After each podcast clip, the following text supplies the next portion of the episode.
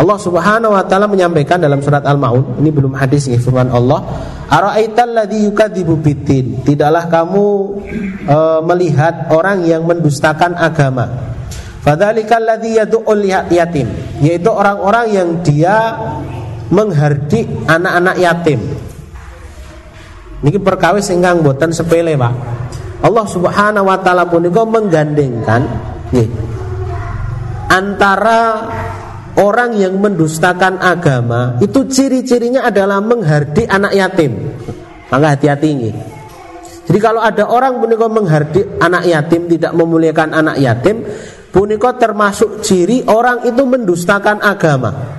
Mendustakan agama dan ini konsekuensinya besar. Mendustakan agama puniko konsekuensinya besar, bahkan bisa termasuk bagian dari Nopo nawakidul iman membatalkan iman seseorang membatalkan iman seseorang wala yahudhu ala ta'amil miskin dan orang yang mendustakan agama ciri selanjutnya adalah tidak memberikan makan kepada orang-orang ingkang miskin. Terus punika Pak. Allah tidak memberikan contoh mendustakan agama punika misalnya nih di dalam ayat ini loh. Misalnya puniko adalah mengganti ayat dengan ayat yang lain atau menghalalkan apa yang diharamkan Allah, buatan. Tapi dalam bentuk akhlak. Tidak baiknya akhlak dia kepada anak yatim dan orang-orang miskin. Ini termasuk ciri orang yang mendustakan agama. Ini berat, Pak.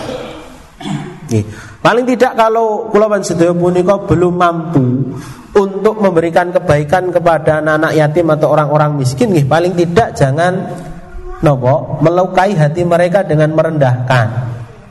Dengan merendahkan. Allah wong kere jangan. Ini besar di sisi Allah Subhanahu wa taala. Billahi min sururi anfusina wa sayyiati a'malina. May yahdihillahu fala mudhillalah wa may yudlilhu fala hadiyalah asyhadu an la ilaha illallah asyhadu anna muhammadan abduhu wa rasuluhu la nabiyya ba'dah فإن أصدق الحديث كتاب الله وخير الهدى هدى محمد صلى الله عليه وسلم وشر الأمور محدثاتها وإن كل محدثة بدعة وإن كل بدعة ضلالة وإن كل ضلالة في النار Rabbi srah li sadri wa yassir li amri wahlul 'uqdatam min lisani yafqahu qawli amma ba'd Alhamdulillah, alhamdulillah syukur pada Allah Subhanahu wa taala. Dan ing kesempatan dan punika Allah Subhanahu wa taala tasih mari kula panjenengan sedaya kanikmatan nggih. Ingkang kathah sangat arupi kesehatan waktu luang maka tenuki keimanan kalian ketakwaan. Jamaah rahmatullah ingkang dipun rahmati Allah Subhanahu wa taala. Dan ing kesempatan dalu punika insyaallah badhe dipun bahas nggih punika bab yang ketiga-tiga nggih wonten ing kitab Riyadhus Shalihin punika Pak. Kitab ingkang berisi sumuliatul akhlak wal adab nih. Nggih punika berkenaan dengan kelengkapan adab kalian akhlak. Ini merupakan salah satu kitab salah satu kitab terbaik nih ingkang berbicara tentang adab bagaimana kita beradab kepada Allah Subhanahu wa taala dan juga kepada makhluk Allah Subhanahu wa taala. Ibu bab mulatofatul yatim wal banat wasairi dhu'fah wal masakin wal mungkasirin wal ihsan ilaihim. Ibu bab berkenaan kalian perintah untuk kita berbuat lembut Pak memberikan kelembutan kepada anak-anak yatim kepada orang-orang lemah, orang-orang miskin dan orang-orang yang dia memerlukan bantuan kita nih, orang yang lemah nih wal ihsan alaihim wal ihsan ilaihim dan keutamaan untuk berbuat baik kepada mereka. Berbuat baik kepada mereka. Wahfid wahfidil janahalahum dan ndaklah kula sedaya punika merendahkan sayap ya merendahkan sayap punika tawaduk kepada mereka terkadang tiang punika menawi merasa lebih dari sisi harta Pak Ketika dia melihat orang lain dan posisi dia pun itu hartanya lebih lebih kaya nih. Biasanya enten unsur peremehan, Pak. Nih. Ada unsur peremehan. Ini adalah perkara yang ditentang oleh syariat, dicoba dihilangkan oleh syariat. Syariat punika adalah agama ingkang meleburkan atau menghilangkan yang namanya diskriminasi antara yang kaya dan miskin. Antara kaya dan miskin punika merupakan klasifikasi kelas dalam masyarakat nih. Yang klasik, klasik punika dalam artian sejak dulu eh, sentimen berkenaan dengan kaya kalian miskin punika sampun enten, Pak. Bagaimana orang lebih mulia, memulia, memuliakan orang yang kaya dan meremehkan orang yang miskin. Bahkan di antara orang-orang beriman nih kaum muslimin ini masih ada. Padahal ditentang oleh syariat. Nih, rapat neng kampung biasanya nek sing duwite akeh tur gerem Pak nggih. Kuwi nek ngomong biasanya ya dirungokke. Tapi nek sing Brambang Kopong Pak nggih.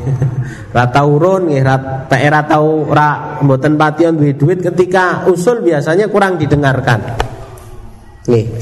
Nah ini perkara ingkang di, di, dihap, coba dihapuskan oleh syariat karena agama Islam punika tidak memandang sebanyak apa orang punika mempunyai harta. Karena itu bukan ukuran kemuliaan. Seandainya harta punika adalah ukuran kemuliaan, orang-orang kafir punika adalah orang yang paling berhak untuk dimiskinkan oleh Allah Subhanahu wa taala. Mulia punika kan menurut Allah nggih.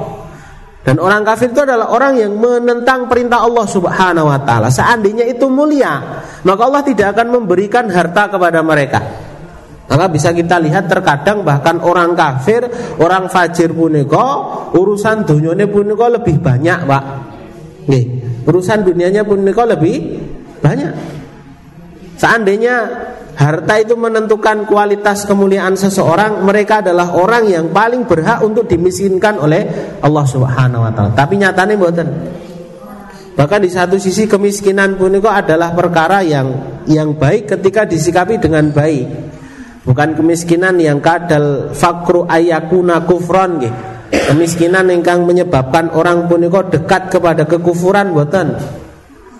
Wes kere atau neng masjid Pak nggih memperhatikan agamanya lah ini susah tentunya di akhirat alamat dia mendapatkan kesusahan.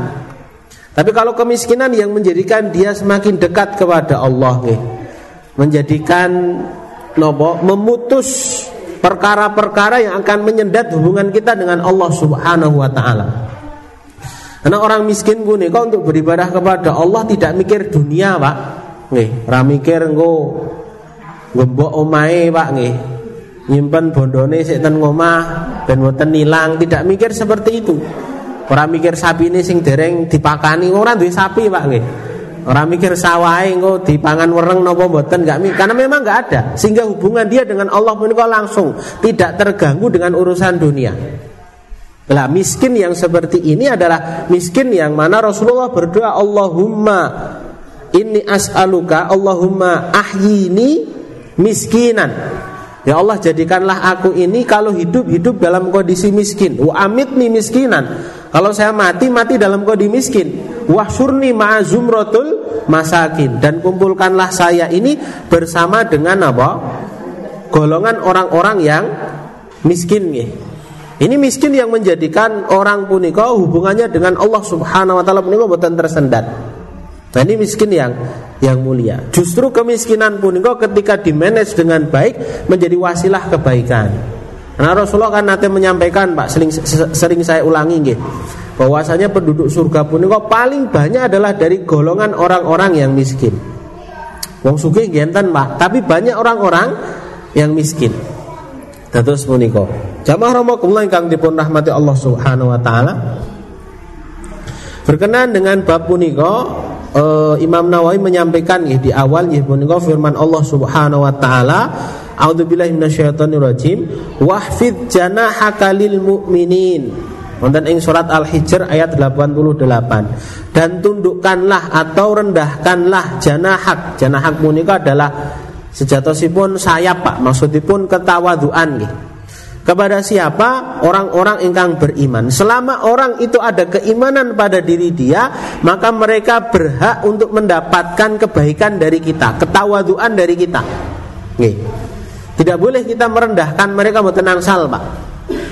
Walaupun dari sisi status sosial nih, misalnya.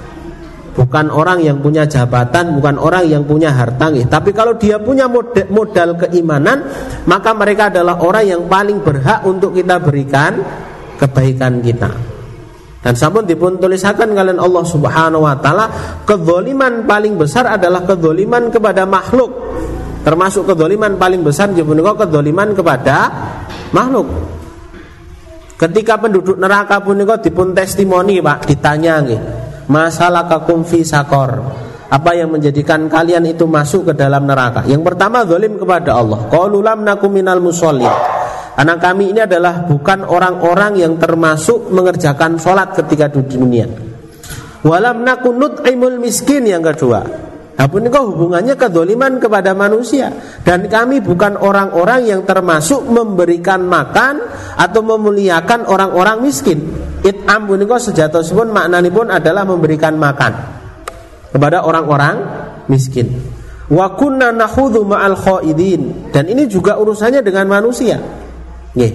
Jamaah rahmatullah yang rahmati Allah Subhanahu wa taala maka Selama orang punika punya status keimanan, lisannya punika mengucapkan kalimat napa? La ilaha illallah, mereka berhak untuk mendapatkan ketawaduan kebaikan dari kita. Nggih. Tidak boleh kita merasa lebih baik dari mereka mutanangsa. Terus punika. Selajengipun dipun sebatakan ten nggih. Memang penekanannya di sini adalah berkenan dengan kelembutan kepada anak yatim. Siapa mereka? Al yatimu huwa as-saghirul ladzi mata abuhu qabla bulughihi. Anak yatim punika inggih punika seseorang atau anak kecil yang dia ditinggal mati oleh bapaknya sebelum dia balik. Jadi setelah balik berarti sudah tidak disebut yatim melih Sawa'un kana dzakaron au untha, baik dia itu laki-laki ataupun perempuan. Wala ibrata biwafatil um dan tidak disebut sebagai yatim. Kalau yang mati punika ibunya pak. Nih kalau yang mati itu ibunya tidak disebut sebagai yatim. Secara syar'i tidak disebut sebagai yatim. Yakni anal yatim huwa sohir allati mata abu qabla bulu wa ingkana lahu um. Wa ingkana lahu um. Jadi yatim punika adalah dijelaskan ya punika anak kecil yang belum balik yang ditinggal mati oleh bapaknya oleh bapaknya itu namanya yatim dan itu mendapatkan napa porsi khusus Pak. Kebaikan kepada anak yatim punika pahalanya besar. Bahkan dalam satu hadis punika dipun janjikan akan ditetanggakan kepada Rasulullah Shallallahu alaihi wasallam di surga. Kafilul yatim, orang yang mengkafil, memberikan nafkah ngopeni anak-anak yatim punika napa akan bertentangan besok dengan Rasulullah sallallahu alaihi wasallam punika di surga. Dan sebaliknya orang yang berbuat dolim kepada anak yatim Memakan harta anak yatim secara batil Pak Memakan anak harta yatim secara batil Itu juga besar sekali siksanya Ye, ancaman dari Allah Subhanahu wa taala punika begitu sangat besar. Kenapa? Karena anak yatim yang seharusnya diberikan perhatian lebih malah didolimi malah di zalimi terus punika. Wa amma man matat ummu abuhu mawjudun falaysa biyatim. Khilafan lama yafhamuhu awamun nas. Lah otomatis menawi enten tiyang punika anak kecil dipun tilar nopo? Bapak dan ibunya maka itu aula Pak kalau ditinggal anaknya statusnya yatim, kalau ditinggal keduanya, yang mana yatim puniko berhak untuk kita berikan kebaikan. Kalau kedua-duanya meninggal dunia, maka lebih berhak untuk kita berikan kebaikan. Nih, kita berikan kebaikan. Karena satu saja harus kita berikan kebahagiaan, apalagi kedua-duanya. Enten mungkin sebut sebutipun nggih puniko al armalah, Pak. Armalah puniko orang yang sebatang kara. Oke. Nah ini lebih parah kalau seperti ini. Ini adalah orang yang juga harus mendapatkan kebaikan. Tetus puniko. Jamaah rawakullah kang dipun rahmati Allah Subhanahu wa taala dan yatim puniko bukan kehinaan, Pak. Radang orang puniko melihat anak yatim puniko dengan sebelah mata. Eh, dengan apa? Bentuk kehinaan padahal tidak. Rasulullah SAW pun kok sejak kecil sejak lahir bahkan beliau itu yatim. Bahkan beliau pun kok yatim. Yatim pun kok tidak menghalangi orang untuk mendapatkan kebaikan. untuk mendapatkan kebaikan. Bahkan terkadang anak-anak yatim puniko setelah dewasanya prestasinya puniko lebih baik daripada orang yang sejak kecil sampai dewasa disertai dengan kedua orang tuanya. Disertai dengan kedua orang tuanya. Eh, contohnya pun kata Rasulullah Sallallahu Alaihi Makanya pas Rasulullah Sallallahu Alaihi puniko pergi bersama dengan uh, sinten Abu Talib Pergi bersama dengan Abu Talib dalam rangka berdagang Abu Talib berdagang di satu tempat ya di luar Hijaz. Ini bertemu dengan pendeta Nasrani namanya pun Bukhairah Pak. Lah, pendeta Bukhairah punika melihat pada Nabi Muhammad yang ketika itu masih kecil punika ciri-ciri kenabian. Ciri-ciri kenabian. Salah satunya punika nopo? Di di satu tempat punika di di mana Bukhairah punika tinggal, punika ada eh, pohon pak ketika pohon itu didekati didekati oleh nabi atau calon nabi nge, itu pasti pohon itu akan menaunginya jadi dia bisa bergerak sendiri pohonnya pak nge. jadi ketika ada nabi atau ada calon nabi yang ada di pohon itu maka pohon pun itu akan menaungi nge. jadi nek, di sebelah timur misalnya nge, di sebelah timur maka daunnya akan bergerak ke sana untuk menaungi agar tidak terkena panas matahari maka terdugi ketika sebaliknya. Itu salah satunya. Begitu juga dari ciri-ciri fisik pun punika pendeta punika pendeta Bukhairah punika melihat pilih Muhammad kecil ini adalah calon nabi. Oke. Akhirnya bertanya, ini siapa? Oke. Maka Abu Talib menjawab, ini adalah anakku. Ini adalah anakku. Ditanya lagi kan nggak percaya si Bukhairah itu. Karena beliau melihat seluruh ciri-ciri kenabian itu ada pada Nabo Muhammad kecil ini kecuali satu, Pak. Ya kok pengakuan Abu Talib kalau dia itu anaknya. Karena dalam kitab yang dibaca puniko Nopo Nabi terakhir puniko adalah sejak dilahirkan dalam kondisi nopo yatim, dalam kondisi yatim. Ini, ini siapa? Ini anakku. Ini siapa? Sampai berkali-kali mangkel loh Abu Talib. Lah ngopo kok takon istilah ini? Akhirnya dijelaskan, ini adalah anak yang seluruh alamat kenabian, tanda-tanda kenabian itu ada pada diri dia. Nah terus kecuali satu kalau kamu mengaku sebagai bapaknya karena nabi terakhir itu dia dalam kondisi yatim. Ya Abu Talib nih, ya rada mangkel nek basa Jawa nih, ini ponakanku. Akhirnya mengakui dia, ternyata bukan anaknya. Lah, kita bisa melihat Rasulullah SAW kok anak yang yatim, anak yang yatim, dan tidak me, me, menghalangi beliau untuk mendapatkan apa kemuliaan. Jadi jangan melihat sebelah mata anak yatim, Pak. Kalau mungkin kita melihat dalam realita, terkadang anak-anak yatim pun kok dari sisi cara mendidiknya pun kok agak lebih sulit, Pak. Nah memang kurang kasih sayang orang tua nih. Rata-rata keluhan pengasuh panti asuhan punika ngoten niku, Pak. Didik cah yatim punika rada angel. Nggih. Tapi ini bukan menghalangi kita untuk merendahkan mereka. Nih. Merendahkan mereka selama mereka orang beriman berhak untuk mendapatkan kebaikan dari dari kita. Jamaah rahimakumullah ingkang dipun eh, rahmati Allah Subhanahu wa taala. Sekali lagi nih, wafid janahak Wafid janahak merendahkan nopo sayap kita. Itu artinya adalah kita menghormati mereka. Menghormati dalam bentuk tidak merendahkan, menghormati dalam bentuk memberikan bantuan, menghormati dalam bentuk nopo memberikan kemuliaan kepada anak tadi. Terus penuh. Inilah ajaran agama Islam, Pak. Menghilangkan seluruh perkara yang bisa membuat orang puniko tersakiti. Ye.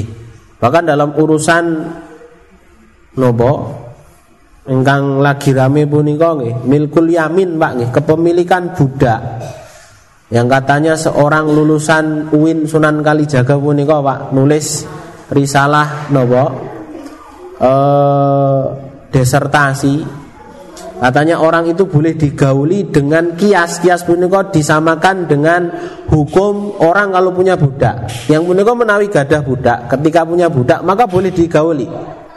Nih, boleh digauli. Tanpa ada ikatan perkawinan. Tetapi dalam syariat ketika kita melihat secara universal ketika sempurna Islam punika napa ajaran yang mana seluruh ajarannya.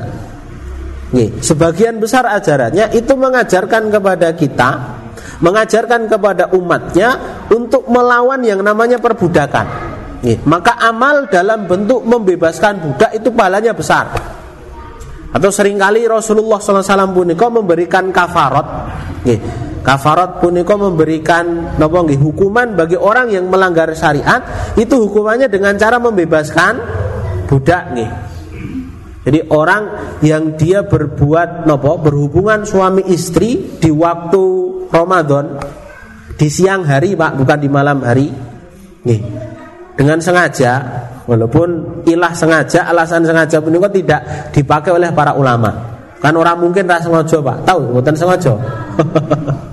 Kalau makan nggak sengaja bisa, tapi kalau hubungan suami istri nggak sengaja pun kok kayaknya sulit pak nih.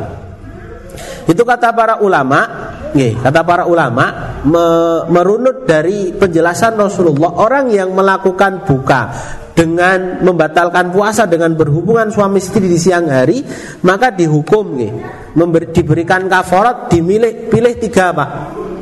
Yang pertama adalah berpuasa dua bulan berturut-turut.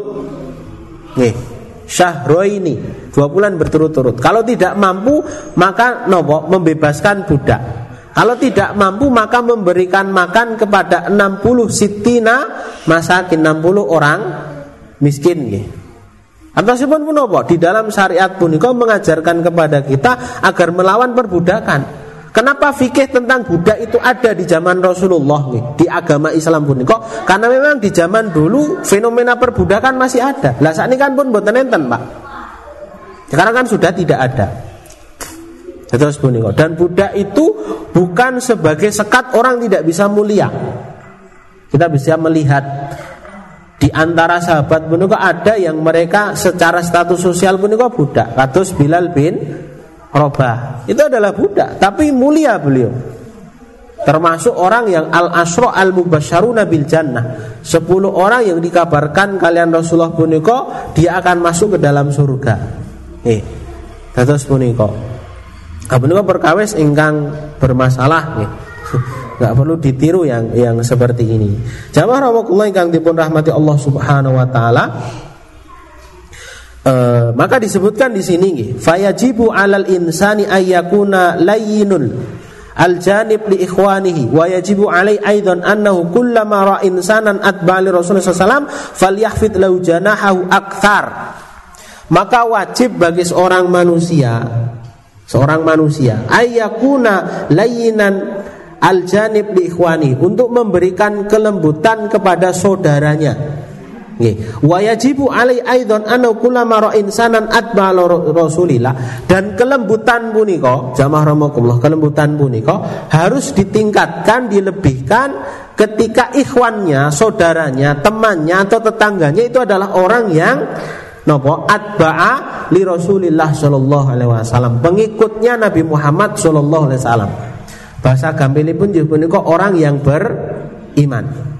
Nggih.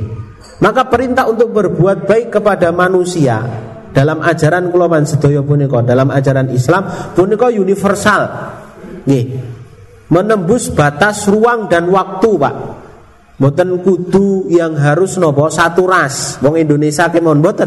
Selama dia manusia maka harus kita berikan kebaikan pada mereka. Nih, kebaikan kepada mereka. Ini adalah kebaikan universal. Tapi kebaikan secara khusus itu kita berikan kepada orang-orang yang ada hubungan keimanannya. Enten hubungan keimanannya. Maka ini harus lebih besar. Sebaliknya jamaah rawakumullah nggih. Keburukan kita kepada orang-orang beriman itu konsekuensi dosanya juga lebih besar. Nggih. Masalah kula sedaya punika repote hidupnya di tempat ingkang homogen, Pak. Islam kabeh nggih. Akhirnya nek Arab jotaan Arab golek sing ora Islam angel akhirnya yo ya sing dijodak sing sing Islam ya sama-sama beriman. Masalah kita kan seperti itu. Orang itu kalau nggak punya musuh biasanya golek musuh, Pak. Padahal buat angsal. Nah, kita ini kan orang yang berilmu pak Setelah mendengarkan yang seperti ini kan kita bisa tambah ilmu kita Ternyata mau tenang sal tidak boleh Orang beriman pun harus kita berikan keima, eh, Harus kita berikan kebaikan Terus puniko Jamaah Rasulullah kang dipun rahmati Allah Subhanahu wa taala. Berkenaan kalian hadis nih. Eh tambahan selanjutnya. Tadi kan kebaikan itu harus kita berikan kepada seluruh manusia. Itu tingkatan pertama. Tingkatan di atasnya kita berikan kepada orang-orang beriman. Ini berarti lebih khusus. Lebih khusus lagi adalah kita berikan kepada orang-orang yang nobo beriman dan mereka lebih membutuhkan di antara anak-anak yatim, orang-orang lemah, duafa nih. Terus menawi jenengan ajengan tumantum Pak mau berzakat dan zakat itu mau diniatkan untuk dibagikan sendiri mungkin dilewatkan lewat nopo panitia misalnya lembaga lembaga amil zakat misalnya. Maka dipilih pak diklasifikasikan. Dimulai dari yang terdekat. Terdekat itu ada hubungan persaudaraan. Oke. setelah ketemu yang terdekat maka ukuran selanjutnya adalah yang paling membutuhkan. Oke. jangan sekedar yang disenengi kan enten kan? Di antara saudara punika sing disenengi di sing ra disenengi di biasanya sing kulino dina ini sing disenengi mboten angsal. Selama mereka orang beriman walaupun tidak kita sukai kalau mereka mendapatkan nopo status orang yang lebih membutuhkan maka kita berikan. Maka bersedekah kepada akribak pak. Akribak punika saudara. Tetapi bukan saudara yang wajib untuk diberikan nafkah. Maka tidak diterima zakat dari seorang bapak kepada anaknya, bukan diterima, walaupun anaknya miskin, nggak boleh. Karena apa? Bukan zakat yang harus diberikan, tetapi nafkah. Nih, tetapi nopo nafkah atau zakat seorang suami kepada istrinya tidak diterima. Nih, zakat diberikan kepada akribak boleh, tapi bukan orang-orang yang berkewajiban untuk dikafil. Dikafil pun diberikan nafkah pun Nih. Soalnya ponaan atau sepupu itu diberikan. Kalau tidak ada di antara misalnya di antara keluarga puniko ternyata sudah mencukupi semua, baru keluar pak, keluar puniko di antara nopo orang-orang beriman yang tidak ada hubungan kekeluargaannya, baru berikan kepada mereka. Terus puniko urutannya adalah yang seperti itu. Jamaah rahmatullah yang dipun rahmati Allah Subhanahu wa taala, di sini ada beberapa hadis nih yang me menjelaskan tentang uh, permasalahan kebaikan kulawan sedaya terhadap orang-orang miskin, anak-anak yatim dan orang-orang engkang lemah. Allah Subhanahu wa taala menyampaikan dalam surat Al-Maun, ini belum hadis nih firman Allah, "Ara'aital ladzi yukadzibu biddin?" Tidaklah kamu uh, melihat orang yang mendustakan agama. Fadzalikal ladzi yad'ul yatim, yaitu orang-orang yang dia menghardik anak-anak yatim. Niki perkawis ingkang boten sepele, Pak. Allah Subhanahu wa taala punika menggandengkan nggih antara orang yang mendustakan agama itu ciri-cirinya adalah menghardik anak yatim. Maka hati-hati nggih. Jadi kalau ada orang punika menghardik anak yatim tidak memuliakan anak yatim, Punika termasuk ciri orang itu mendustakan agama. Mendustakan agama dan ini konsekuensinya besar. Mendustakan agama puniko konsekuensinya besar, bahkan bisa termasuk bagian dari nopo nawakidul iman, membatalkan iman seseorang. Batalkan iman seseorang. Wala ala miskin dan orang yang mendustakan agama ciri selanjutnya adalah tidak memberikan makan kepada orang-orang ingkang miskin. Terus Pak. Allah tidak memberikan contoh mendustakan agama punika misalnya nih, di dalam ayat ini loh.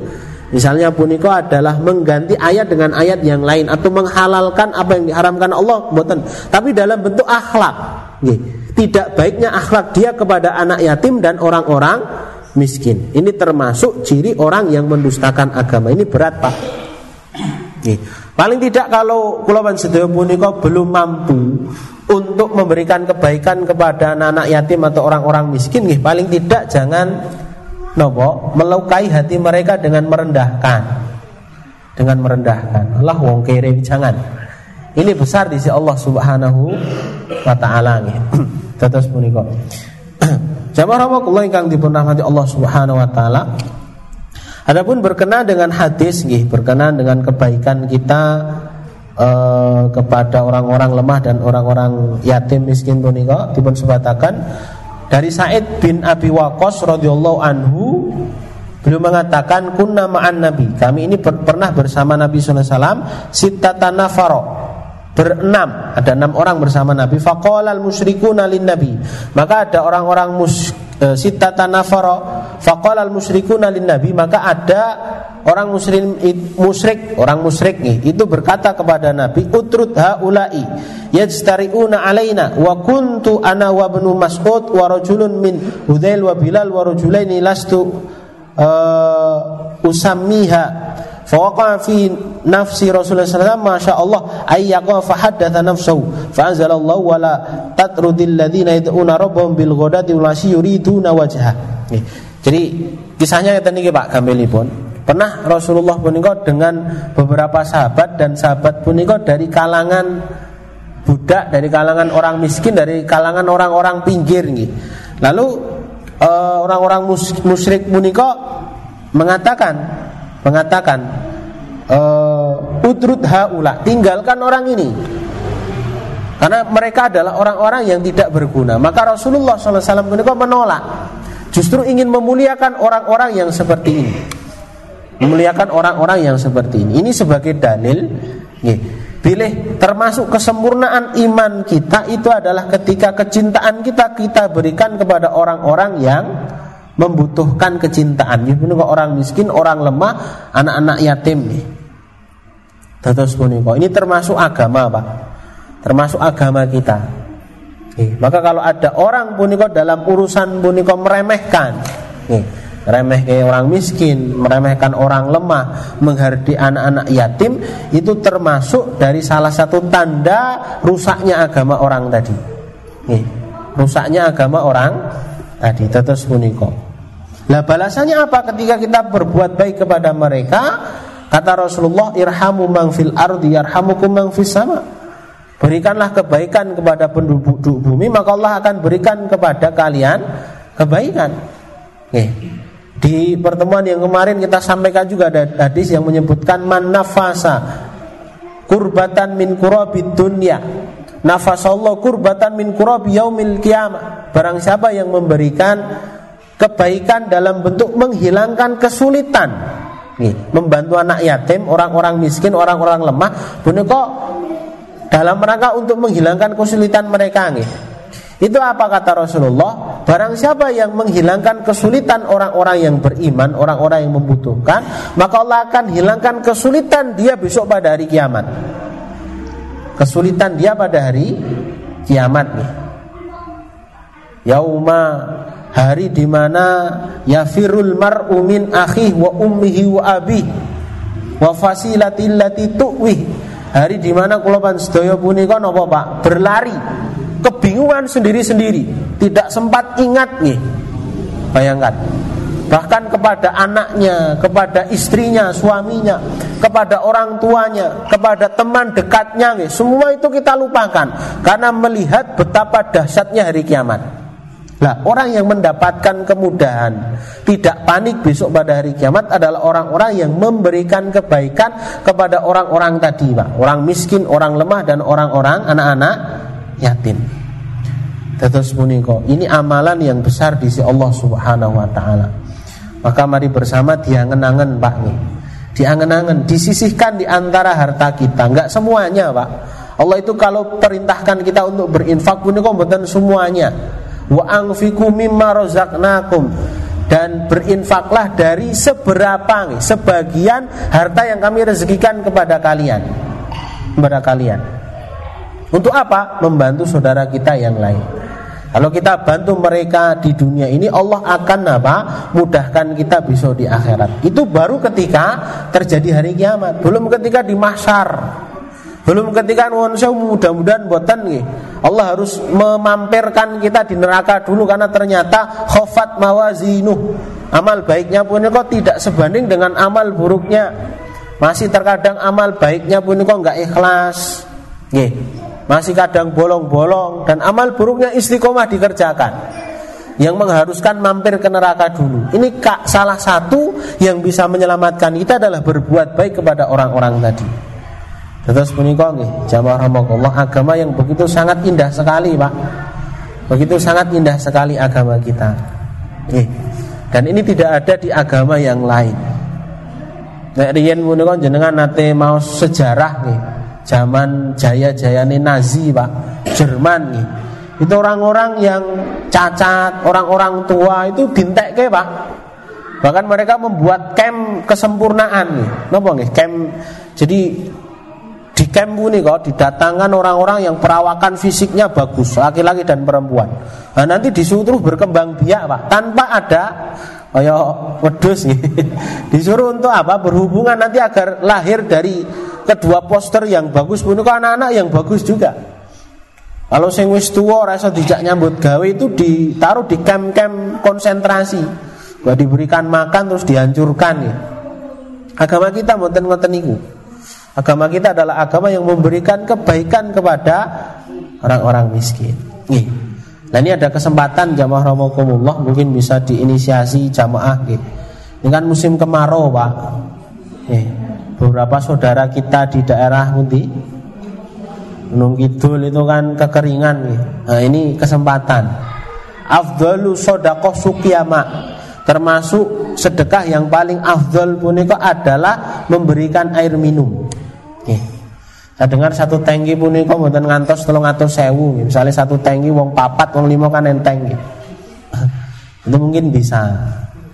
Ngoten niku salah satu alternatif berbuat kebaikan di uh, waktu ini. Ngoten niku jamaah rahimakumullah. Intinya adalah kebaikan kita kepada anak yatim, orang-orang miskin dan orang-orang lemah pun termasuk bagian dari agama, bahkan bagian dari pokok agama. Sampai Allah Subhanahu wa taala menyebutkan ciri orang yang mendustakan agama adalah orang yang berbuat dolim kepada mereka. Maka mafhum mukhalafahnya orang yang tidak mendustakan agama adalah orang-orang yang berbuat baik kepada orang-orang yang lemah tadi. Nah, anak yatim, orang-orang miskin dan para duafa. Mata niku nyuwun ngapunten mugi-mugi manfaat. Monggo menawi enten pertanyaan. Nggih, Bu.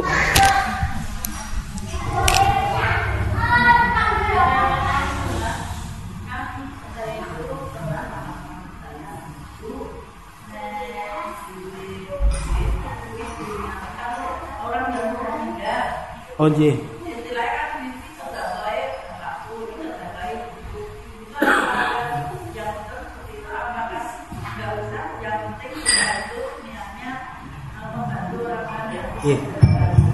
Sebenarnya buat nopo-nopo nih. Belum Taimiyah pun menjelaskan sedekah yang kita niatkan untuk orang yang sudah meninggal dunia dia akan sampai akan sampai. Cuman seandainya buatan dipun niatakan, nggak diniatkan untuk bah yang sudah meninggal dunia. Selama anak itu berbuat baik, maka mereka juga akan mendapatkan. Karena termasuk dari amal jariah bukan kan waladun soleh, anak yang soleh. Maka seluruh kesolehan dalam bentuk amal soleh yang dia kerjakan orang tua itu akan mendapatkan. Atas Cuman intinya adalah kita memberikan kebaikan kepada orang yang membutuhkan. Intinya sebenarnya itu. Di urusan pahala itu kan kadang momen sedaya kok mikirnya kados bakul gitu. Badi apa ora, ya ora apa ora. Sudah itu serahkan pada Allah saja. Nanti itu. Itu gitu.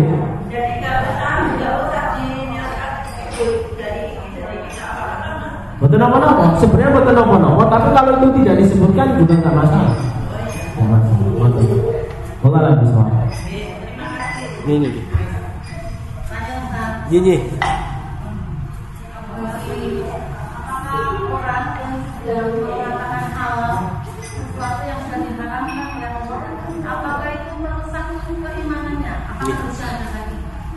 Murtad itu.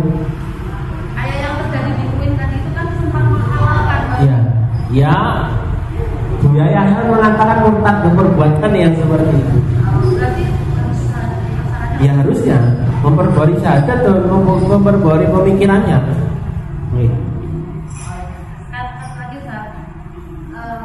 orang beriman tapi dia mungkin eh, kayak sesuatu yang diharamkan Islam ini menyambung itu kan juga diharamkan dalam agama Islam tapi berdalih dengan olahraga hewan terus dengan dikemas dibungkus dagingnya apakah itu juga dalam Islam diperbolehkan Lah sing duwe ayam itu kan olahraga dhewe. Gak boleh itu dolim nih. Menangkap. Besok pada hari kiamat ganti. Nih. Jadi di hari kiamat itu kalau setelah melewati beberapa fase itu ada namanya kontorok. Kontorok itu kan jembatan iktisos untuk ditegakkan di situ kisos. Orang pernah berbuat dolim kepada saudara saudaranya, tahu ngantemi, mau tahu bacoi misalnya kalau kelitih macam itu, tidak sempat terbalas di dunia, besok di sana dibalas. Bahkan dengan hewan itu akan dibalas juga. Kalau kita berbuat dolim kepada hewan, hewan itu akan balas besok di sana. Jadi itu sebuah kedoliman berkenaan salah. Gak boleh. kalau olahraga tinju itu gimana Tinju kok kalau untuk niat idat sebenarnya boleh. Idat kok untuk apa? Niatnya untuk kekuatan menambah kekuatan berjihad bisa bisa itu boleh karena Rasulullah pernah ada dua anak pengen ikut jihad tapi masih kecil. Jadi bawa pedang menunggu pedangnya itu sih geser lemah pak. tapi dia semangat untuk ikut berjihad pada Rasulullah. Kata Rasulullah jangan kamu masih kecil, tapi ngeyel. Maka Rasulullah, oke sekarang kalian bertanding, kon gelut nih. Nanti yang yang menang boleh untuk ikut. Nah itu dalil boleh sebenarnya. Cuma saat ini kan dalam rangka untuk taruhan, untuk namun ini kok bermasalahnya di maisirnya itu, di maisirnya. Mata nih. Enggak lah soal. Ampun. Oke. Eh, terkait apa eh, bagian tubuh hewan yang hewannya udah mati terus kan ada bagian tubuh yang masih tersisa nah kan anggapannya masih eh, dianggap bangkai itu Oke. nah itu eh, posisinya gimana ketika terbawa sholat contoh sama jaket kulit Oke. gantungan kunci sekolah Tulang. Buntut sapi Oh ya. sekolah kulit dan itu Kalau itu berasal dari hewan yang makulatul laham. Makulatul laham itu boleh dimakan dagingnya. Dan dia prosesnya adalah dengan disembelih. Maka seluruh bagian tubuhnya pun itu suci boleh dimanfaatkan. Gitu. Jadi kalau jaket kulit dari kulit sapi bukan masalah. Bukan masalah Bahkan para ulama mengatakan sebagian dohiriyah yang berpendapat dohiriyah setiap kulit yang dia itu disamak fakot tohuro Kullu jildin dubiro tohuro Ini ada di Sahih Bukhari pak. Setiap kulit yang disamak maka dia menjadi suci. Menjadi suci. Jadi misalnya deh, ada kambing mati cokot tulo pak. Ini kan maneman kulitnya bisa dimanfaatkan. Ambil kulitnya disamak itu jadi suci Problemnya adalah ketika dia itu bangkai Tapi kalau bukan bangkai pun bukan problem Bukan bangkai itu berarti hewan yang disembelih dengan nama Allah itu bukan bangkai. Maka dimanfaatkan seluruh bagian tubuhnya bukan masalah. Bukan masalah. Lah yang jadi problem ini kok kalau diambil dari hewan-hewan yang ghairu makulatil. Hewan yang kan diharamkan untuk dimakan dagingnya. Misalnya sekaulo Nih. Kan ada kan nopo gesper nopo? Dari ular. Ini kan jelas najis. Nggak boleh nggak usah di, dimanfaatkan. Terus jadi kalau dibawa ketika sholat ya eh, syarat sah sholatnya dilanggar di situ. Nggak sah sholatnya. Ngoten itu. Kalau dipakai hanya untuk masalah. Oke. Tapi kalau untuk perkara-perkara yang ada muatan kesulitannya bukan masalah. Kalau nanti nambah ke eh, jempol ini atau kecetit ke daerah Palur pak, arah Sragen. Nah, tadi kau yang sangkal putung nih. Kemudian kau antri pak, antri bawa banget. Alhamdulillah saya bukan antri pertama nih, jadi bisa melihat prosesnya. Antri nomor berapa? Nah, ketika proses menyulam ya memang dipijeti sing sing nopo sing uh, dislokasi dislokasi punika geser nih, punika dibenake terus mungkin diperban macam-macam. Cuman ada prosesi sebelum diperban itu di apa nih dihapus-hapus dihapus-hapus jadi dicoba jamu ada pakai alat nih terus saya tanya nomor ini alatnya ternyata kulit macan. Kulit macan. Jadi menganggap itu bisa memberikan kesembuhan. Padahal kan secara medis bukan itu hubungannya. Nah, akhirnya kalau tinggal padahal antri wis kita kan tahu memang prosesnya seperti itu. Jadi kalau untuk yang seperti itu bukan sah soalnya gading nopo kulit ngomongan macam-macam kan. Jimat misalnya. Nopo kemaluan nopo? Sapi ini kok gue mecut Wonten niku nggih. Untuk manfaat di soal kesehatan Oke. Enggak boleh kalau jelas kalau kalau babi jelas pak seluruh bagian dari babi itu najis. Bahkan dalam madhab syafi'iyah itu termasuk najis tentang mubalaghah najis yang mubalaghah terkena najis itu enggak dosa pak? Terkena najis itu tidak dosa? Najis itu bermasalah ketika kita bawa di sholat saja ibadah-ibadah yang mengharuskan kita itu suci. Jadi kalau ada orang yang e, maisahnya di seputar najis kan otomatis nggak bisa. Misalnya menurut saya untuk sedot WC kan nggak bisa lepas dari itu. Selama ketika dia ibadah terlepas dari najisnya bukan masalah. Terus kedua Wonten nih demi manfaat kita tutup. Sampai wawasan doa kafaratul majlis Assalamualaikum warahmatullahi wabarakatuh